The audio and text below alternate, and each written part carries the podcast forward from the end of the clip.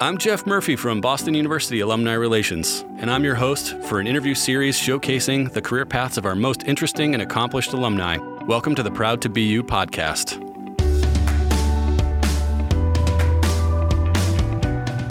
My guest today is Senior Vice President for Healthcare at PR firm Weber Shandwick, Monique Kelley.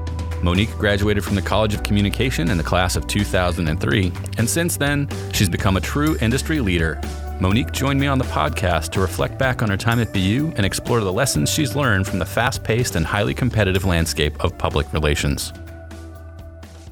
Monique Kelley, thanks so much for joining us on the Proud to BU podcast. Thanks, Jeff. I normally uh, would welcome you back to campus. We're delighted to have you in studios with us today, but I know that you've been here a ton. You live in Boston. You, you get to campus quite often, right? I do. I do. I'm very lucky in that um, since I moved back from New York, where I was after college, I uh, came back here and kept in touch with all of my professors. So um, Professor Quigley, Professor Downs, um, they're here and really enabled me the opportunity to guest lecture for everything from uh, communications writing, which is a required class, to media relations. So it's great to be on the other side of those uh, classes and, and being able to uh, lend my experiences to the current students.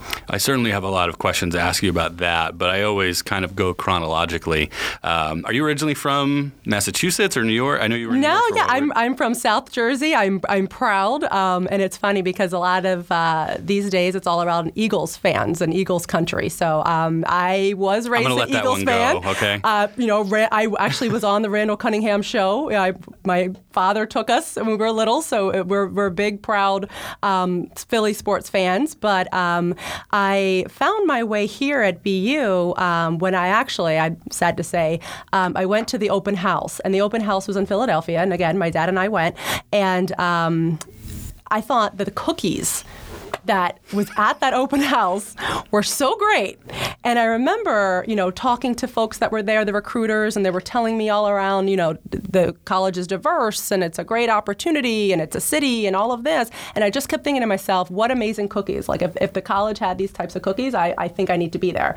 But it's interesting that the recruiters talked a lot about diversity because um, for me, you know, I grew up very diverse. So my mom is an immigrant from Iran, Tehran, Iran, and my uh, dad dad is um, from New Jersey, you know, born and raised, but he's African American and um, a bodybuilder. He was actually former Miss New Jersey in 1987. So for me, um, sports, athletics, diversity, it was always a normal thing. Um, so when I found myself at BU, um, I was a walk on on the track team, you know, to continue on with the, um, uh, I think, upbringing that I had that really focused on fitness. Um, and so I met with Coach Bruce Lehane, the late great Coach Bruce Lehane, and um, he took a chance on me, and I was a walk on track runner. Um, and so that's how it really started for me, my BU, uh, getting to BU and moving from Jersey to Boston. And you know, unfortunately, I think most of my running career, um, I was injured. You know, I, I, spent more time with the athletic trainers than I did my own teammates, really. Uh, all kinds of injuries. And I think it happens from going from, um, you know, being a short distance runner in high school to really being more of a longer distance runner in college. But, um, you know, that to me was something that um, I struggled with, but also I have really fond memories in terms of the relationships that I built with my teammates, including my best friend who's, um, you know, children I'm godmother to. But um, I ended up kind of stumbling into public relations when, again, this love of um, fitness and health really drove me to nutrition. And at the time, I was in the College of Arts and Sciences moving to Sargent. And I thought, I want to be a nutritionist. I want to do anything health and fitness. That is my calling in life. Um, but I failed biology. I was in the pre med biology course and completely failed. I had never failed anything in my life. Um, and again, to me, that was a shock and um, something that I really had to really think long and hard in terms of what am I doing here? You know, I, I have to graduate with something, you know, I, I, some kind of degree, but what that degree is and what I should be doing with my life, um, if it's not nutrition, I had no clue about. So it was that very same best friend, track teammate who was already in the College of Communication, and she was a PR major, and she said, "Hey, look." Why don't you try PR? I like these courses. I know you like writing. Um, you know, you have a passion for Gab, clearly. So, you know, why don't you try it out? And I remember. So wait, reading. when when Yeah. when was this conversation? Yes. You, you came in to as a first year student at, at CAS. Yes. And so, um, it- were, did you feel at home at BU right away? I mean, was it a was it a bad fit in addition to not doing so well academically, or Um, no, I actually think it was a good fit. So somehow, how I grew up was cer- certainly not, um, you know, as nice of a city as, as BU is. But I really do think, I again, with the cookies, and also um, I talk about this a lot with my husband. He's like, I've never seen any students go because at the time we were dating um, when I was in college, and I used to tell him about the lobster nights. I used to tell him about all this stuff. Again, it always revolves around food with me, food and running.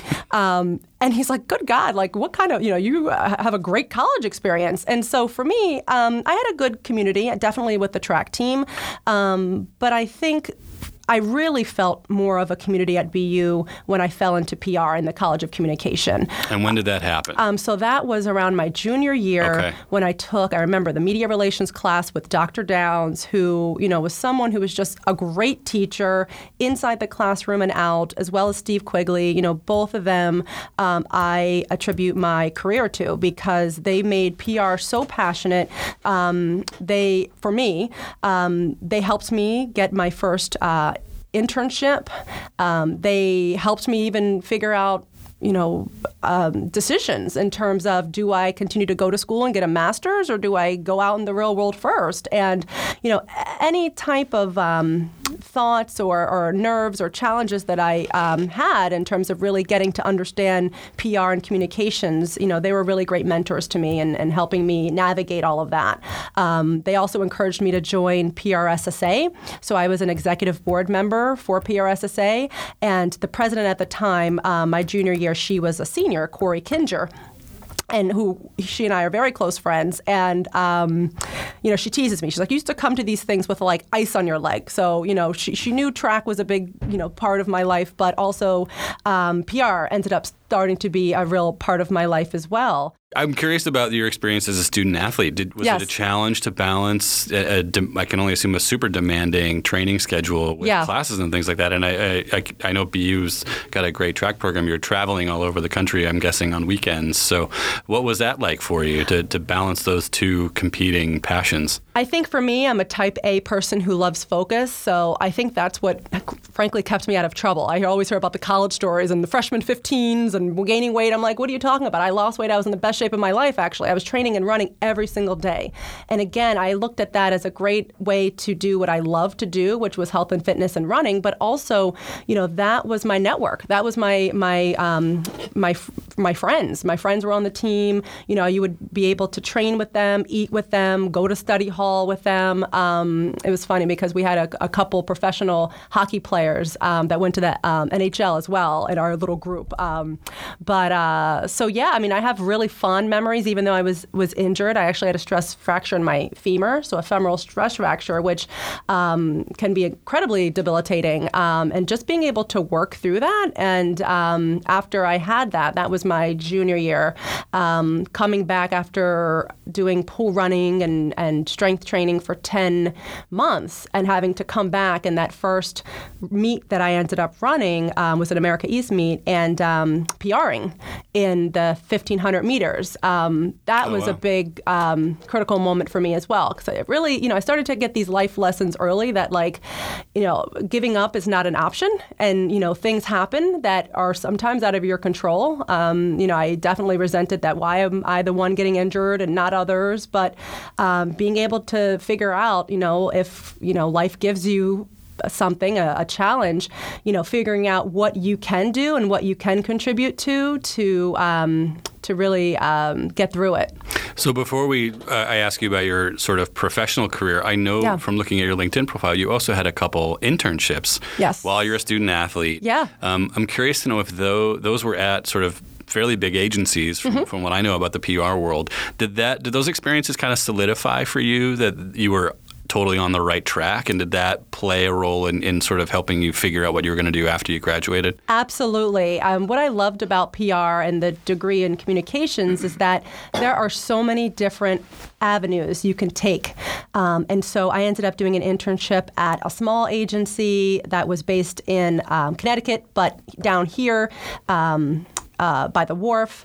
I also did an agency, uh, Cone Communications, in their new business department. So um, I think that's where I really started to understand the importance and value of new business, even though it's something at an agency that is non billable, um, that meaning you're you're not really generating revenue yet until you get that business. Uh, and then I also interned at the um, the College of Fine Arts here, uh, which also gave me a lot of great experience from the media relations standpoint, but working for an, a university. So I had a diverse experience uh, in PR, but I always knew I wanted to do PR um, and at that point, um, based on the classwork and and you know, like I said, the the work that um, Professor Downs did for the media relations courses, I thought I wanted to specifically specialize in media relations when I graduated. So you have these great experiences as an intern. Uh, how, how, what is the decision process like for you when you finally finished uh, your degree? Did you already yes. have a position lined up, or were you oh, no. freshly on the job market? Oh no! And and again, that Type A in me was very nervous about. Wait a minute, how? What am I going to do after? How am I going to get a job? Am I going to get a job at one of the places where I interned? You know, what if timing didn't work out? Because a lot of these things are timing, um, and so and the market here is is relatively small. Um, things aren't going to open up every day for a communications job. And so, really going back to um, my experiences on the executive board for PRSSA, my friend Corey, who was the president, she graduated a year before me. So Corey was already working at a small IR firm, investor relations firm in New York. And so when I graduated, I didn't think I was going to go to New York. You know, I wasn't one of these people where I grew up in New Jersey, was much closer to Philly.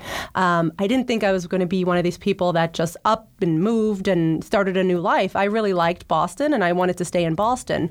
Um, but I wasn't finding a job. I wasn't really finding a lot of opportunities. I remember, you know, sending my resume to everybody. I took a bus to Waltham. You know, to, back then Waltham to me was like, oh my God, so far. Like I'm going across the country. But I remember taking buses and trains and planes, whatever I needed to do to get myself out there because that was always, um, you know, kind of again where I'm from and how I'm raised is you you got to figure out what you're going to do and you know you are responsible for finding that career. And I also knew I had a great degree, um, you know, professors that were uh, my mentors who were supportive of me and you know everything on paper looked right. I just had to find the job.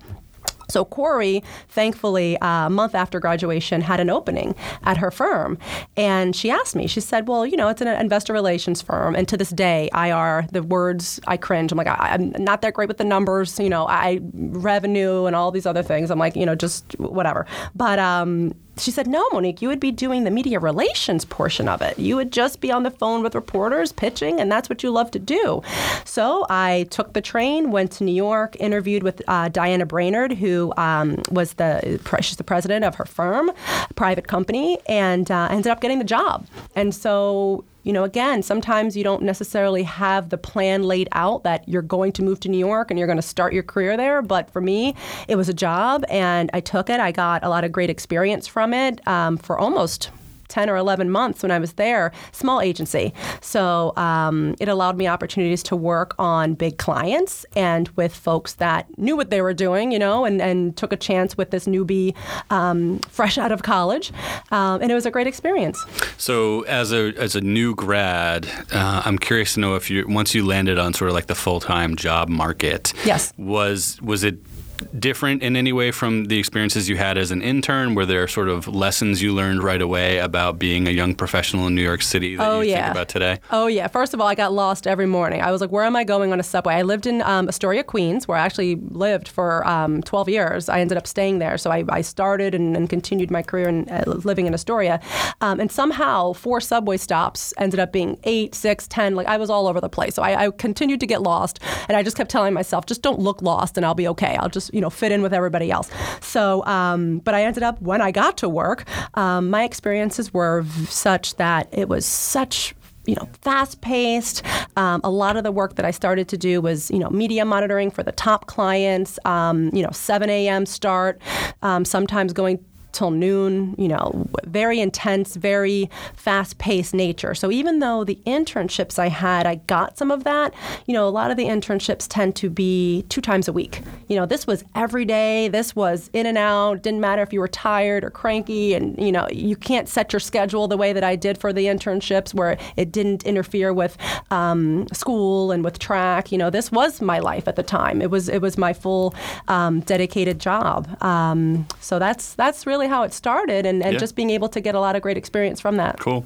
You mentioned though that it was you were just at that position for ten or eleven months. Yes. You mentioned it was a small firm. Right. Did you end up leaving or? So what it's happened next? interesting because in college you're always taught go to the small agencies to start because the small agencies you'll be able to do more. There's less red tape, less you know um, uh, levels, and so I actually found in my career, and um, I think my situation is is unique. It really depends on the the, the company and the experience, but um, I found that going to the larger agency, I had more of an opportunity because I was working on larger accounts, and I found in my career that the larger the account, the more people you're working with. And the more people you're working with, the more you can learn and you can grow from them. And there's opportunities that if you're doing one project and you're not really feeling it, there are plenty of other projects within that same account team that you can work on. So I ended up um, moving to Manning, Selvage, and Lee in New York. At the time, we were next to the Letterman building, uh, which was fun. So that was true New York, going right into Times Square um, and, and, you know, battling the um, uh, folks on the street just to get to work half the time. But um, when I was at work, I um, started to really fall in love with the work that I was doing. So I was hired specifically for my media relations skills. So I applied what I got from the last job here, but it was for healthcare department. And so full circle, again, somebody who failed biology, who you know wasn't necessarily able to pursue her dream of nutrition, I had another shot at healthcare, but in a different way on the communication side. So um, you know that ever since was um, really I think it, what it's what really started my love of, of healthcare PR, working with pharma companies to really help for everything from awareness of different diseases and educating folks about um, the risk of certain things, getting um, information out about treatments and therapies of, of some grim diseases. So I was working in, um, you know, stage four cancer, working in Alzheimer's disease. You know, again, these areas where there were unmet needs, um, treatments were needed for people, and a lot of my job was being able to pitch stories for um, the people who had these diseases. So I would get really close to um, people who, you know, really leveraged me as an opportunity to tell their stories, and I took that very seriously because, um, you know, unfortunately, some of the people are, are no longer with us. But I remember thinking to myself that, you know, this this is my calling. You know, even though it's yes, communications and I'm PR and we always say in PR we're not surgeons, although we are really doing our part to get information out to people who need it. And it's a really rewarding job and a great opportunity. So pretty pretty much out of the gate, you sort of had to fall into this. I guess I'm, maybe I'm not asking the question correctly, but I know you've been working specifically in healthcare PR with pharmaceutical companies, uh, bio, life sciences. Is that a thing where in PR you kind of have to like pick a specialty and stick with it, or, or is that sort of unusual that you've been working in that that sort of one focus for a, a long time now? So, really great question. We find for healthcare, especially when you're working on products for regulatory milestones like, you know, the FDA and Health Canada, Ministry of Japan, there are so many nuances in healthcare PR, especially on the product communication side, that we find that um, one, it's rare to find people that have that skill set. Uh, so when you get that, whether they're in house or agency, you know, being able to really hone in and continue that specialty is going to be important, is going to make you valuable. Um, and um, I would say that for me, you know, if you are someone who um, wants to be able to, you know, continue with a communications career, but feels that you want to do something that's rewarding and that's benefiting people, not just people you don't know. You know, I've had to unfortunately sometimes use this education that I have with, um, you know, um, uh, quadruple bypasses, cancer, different multiple forms of cancer for my own family and being able to talk to cardiologists and oncologists and advocate for my family members. So it is truly a rewarding career that you can truly feel that you're helping people in need need and getting the word out. Um, but uh, I would say if that's something that you want to do, the earlier you can get that skill set, the better it'll be for you in terms of being attractive to your employers.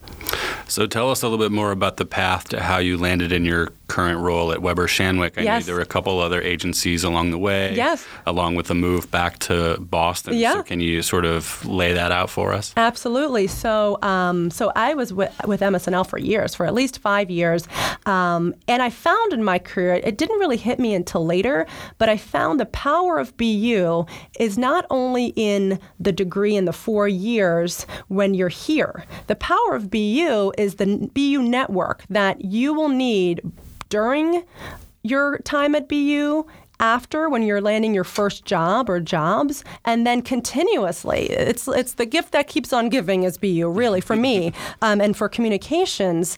And so um, the same way that I got that first job through my friend Corey um, I ended up helping a fellow uh, BU student um, her name was Doris Lee um, getting her first job at MS&L so we worked together um, on some counts and then she ended up moving on to another agency agency. And so when she was at that other agency, same thing. She lended her hand out and said, Well, you know, I think you would actually um, benefit from working here at Cohn & Wolfe. So Cohn & Wolfe at the time had um, two huge clients, Merck and GSK, and the work that they did was more uh, consumer health versus a lot of the hard science and regulatory and data milestones work that I grew up in at MS&L. And so this was going to give me an opportunity to see a different side of healthcare PR and really round out my skill set. And so um, I ended up interviewing there, and, and same thing that, you know, I think really having somebody from the inside,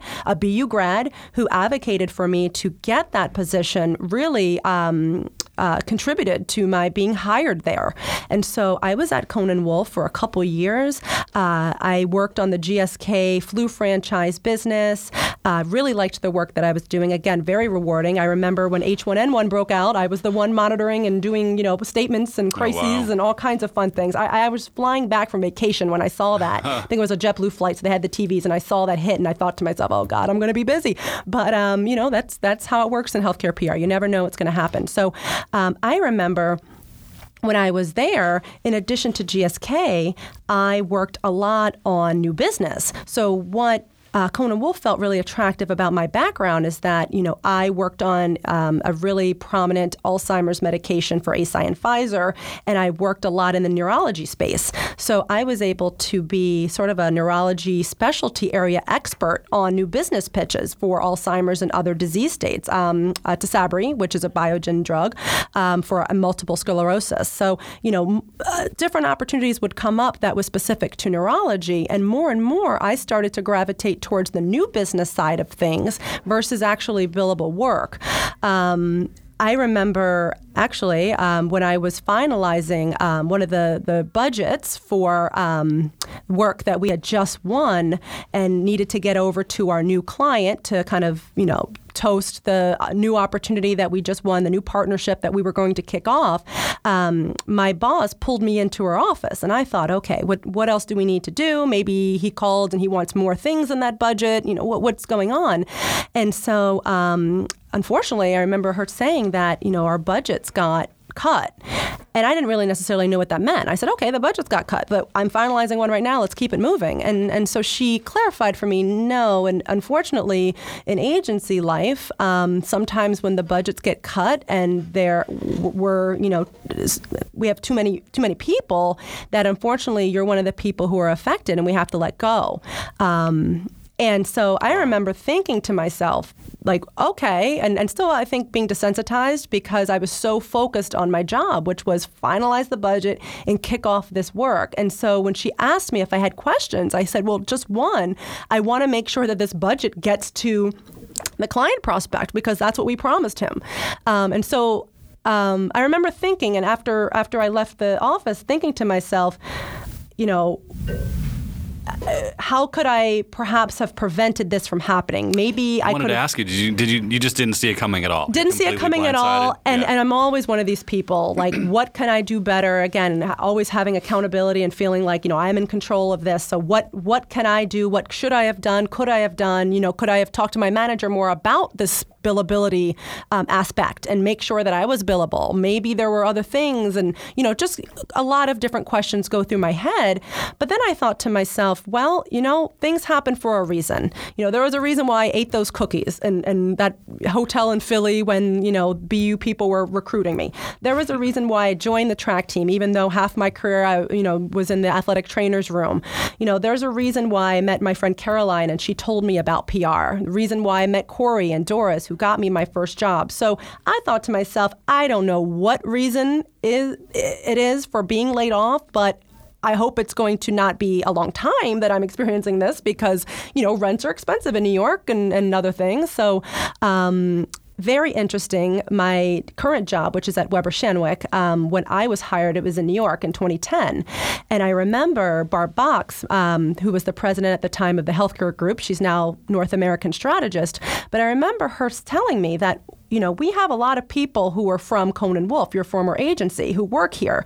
And in fact, they all tell me that you're really good with new business. So I thought, oh God, I don't want to start off that way. And I remember her actually explaining to me um, that people she has a theory that when people are really into new business that these are the people who aren't you know afraid of rejection have tough skin know how to jump dive in you know learn and understand a client's program in a week and you know kind of the people who um, she felt are the kind of people that she's looking for to continue to build her practice.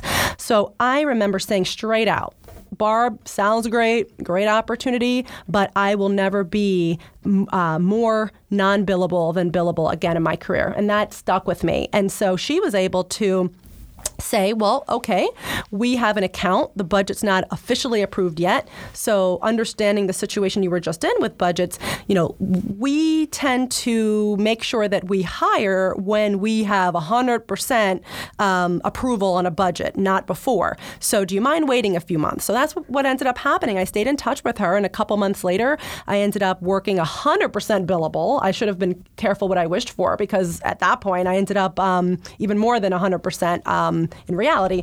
But it was a great experience to work an account, a dynamic account with a lot of different pieces, but always still, there was always this reserve of 10% where I would work on new business, sometimes just be brought in for the presentation and I guess my animation versus the actual skill set, which was fun to me. That, you know, I was able to get that passion out, but still feel um, protected in a way that was, you know, really focused on the billable side of our job.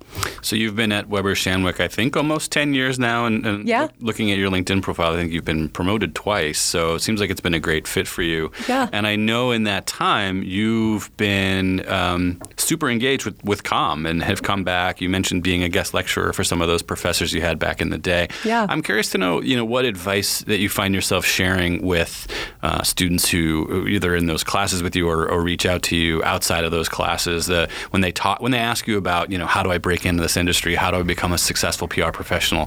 What are those, you know, two or three things that you always find yourself sharing with those folks? Yes. Well, number one, networking and, and leveraging the power of the network up front. Um, I spoke at this year's PRSSA conference in February. I remember it was freezing, uh, but I spoke and, and my um, presentation was all around networking. And I stopped during the presentation. I did a poll, I did a live poll, and the poll found that 75% of the attendees, so these were students from the region, PR students who were proactive enough in coming to this conference, but 75% of the students were afraid of networking. Mm. And I thought to myself, how? How are you guys afraid of networking when you're communications people who are here at this conference? Um, and so I said, let's take five minutes, introduce yourselves to your neighbor, because it's not about just networking with, you know, us old folks. It's about networking with each other because in my career, you know, the best opportunities that I ever was able to get and really cut through the clutter of different resumes was because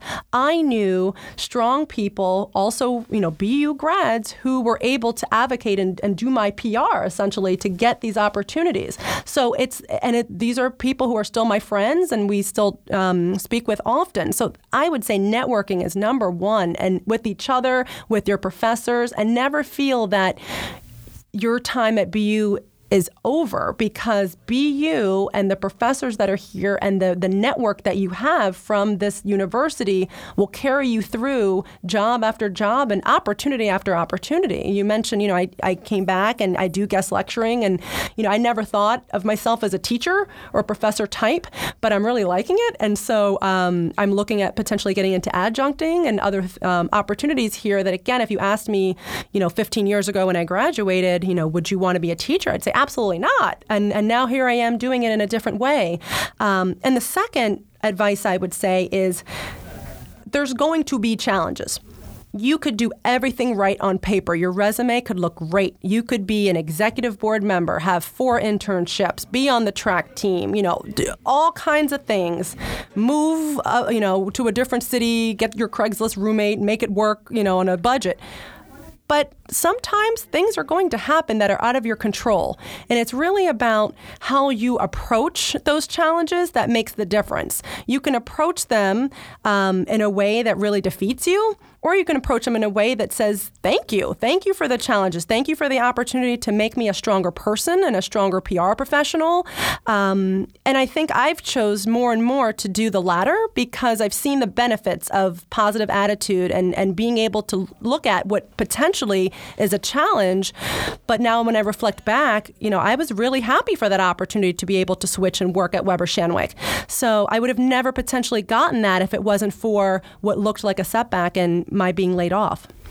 Well, those are both really, really great pieces of advice, and I think that's a great place for us to to sort of end our chat. But um, I know that you are somebody who is super interested in being available and helpful to others. If, if there are folks listening in that want to get in touch with you, what's a good way for them to do that? Always LinkedIn. I live by LinkedIn. I love it, and that's a great opportunity to network as well and and find people who went to BU. And don't be afraid to reach out to them, um, including myself. We're always willing to help.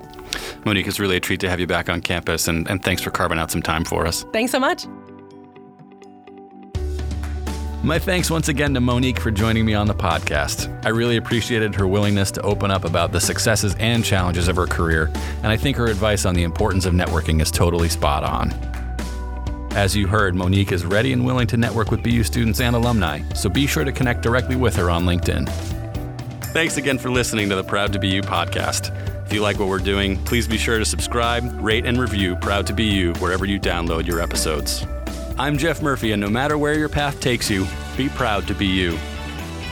The Proud to BU podcast is produced by Boston University Alumni Relations. Our theme is from Jump and APM Music. To learn more about Proud to BU, visit bu.edu slash alumni slash podcast.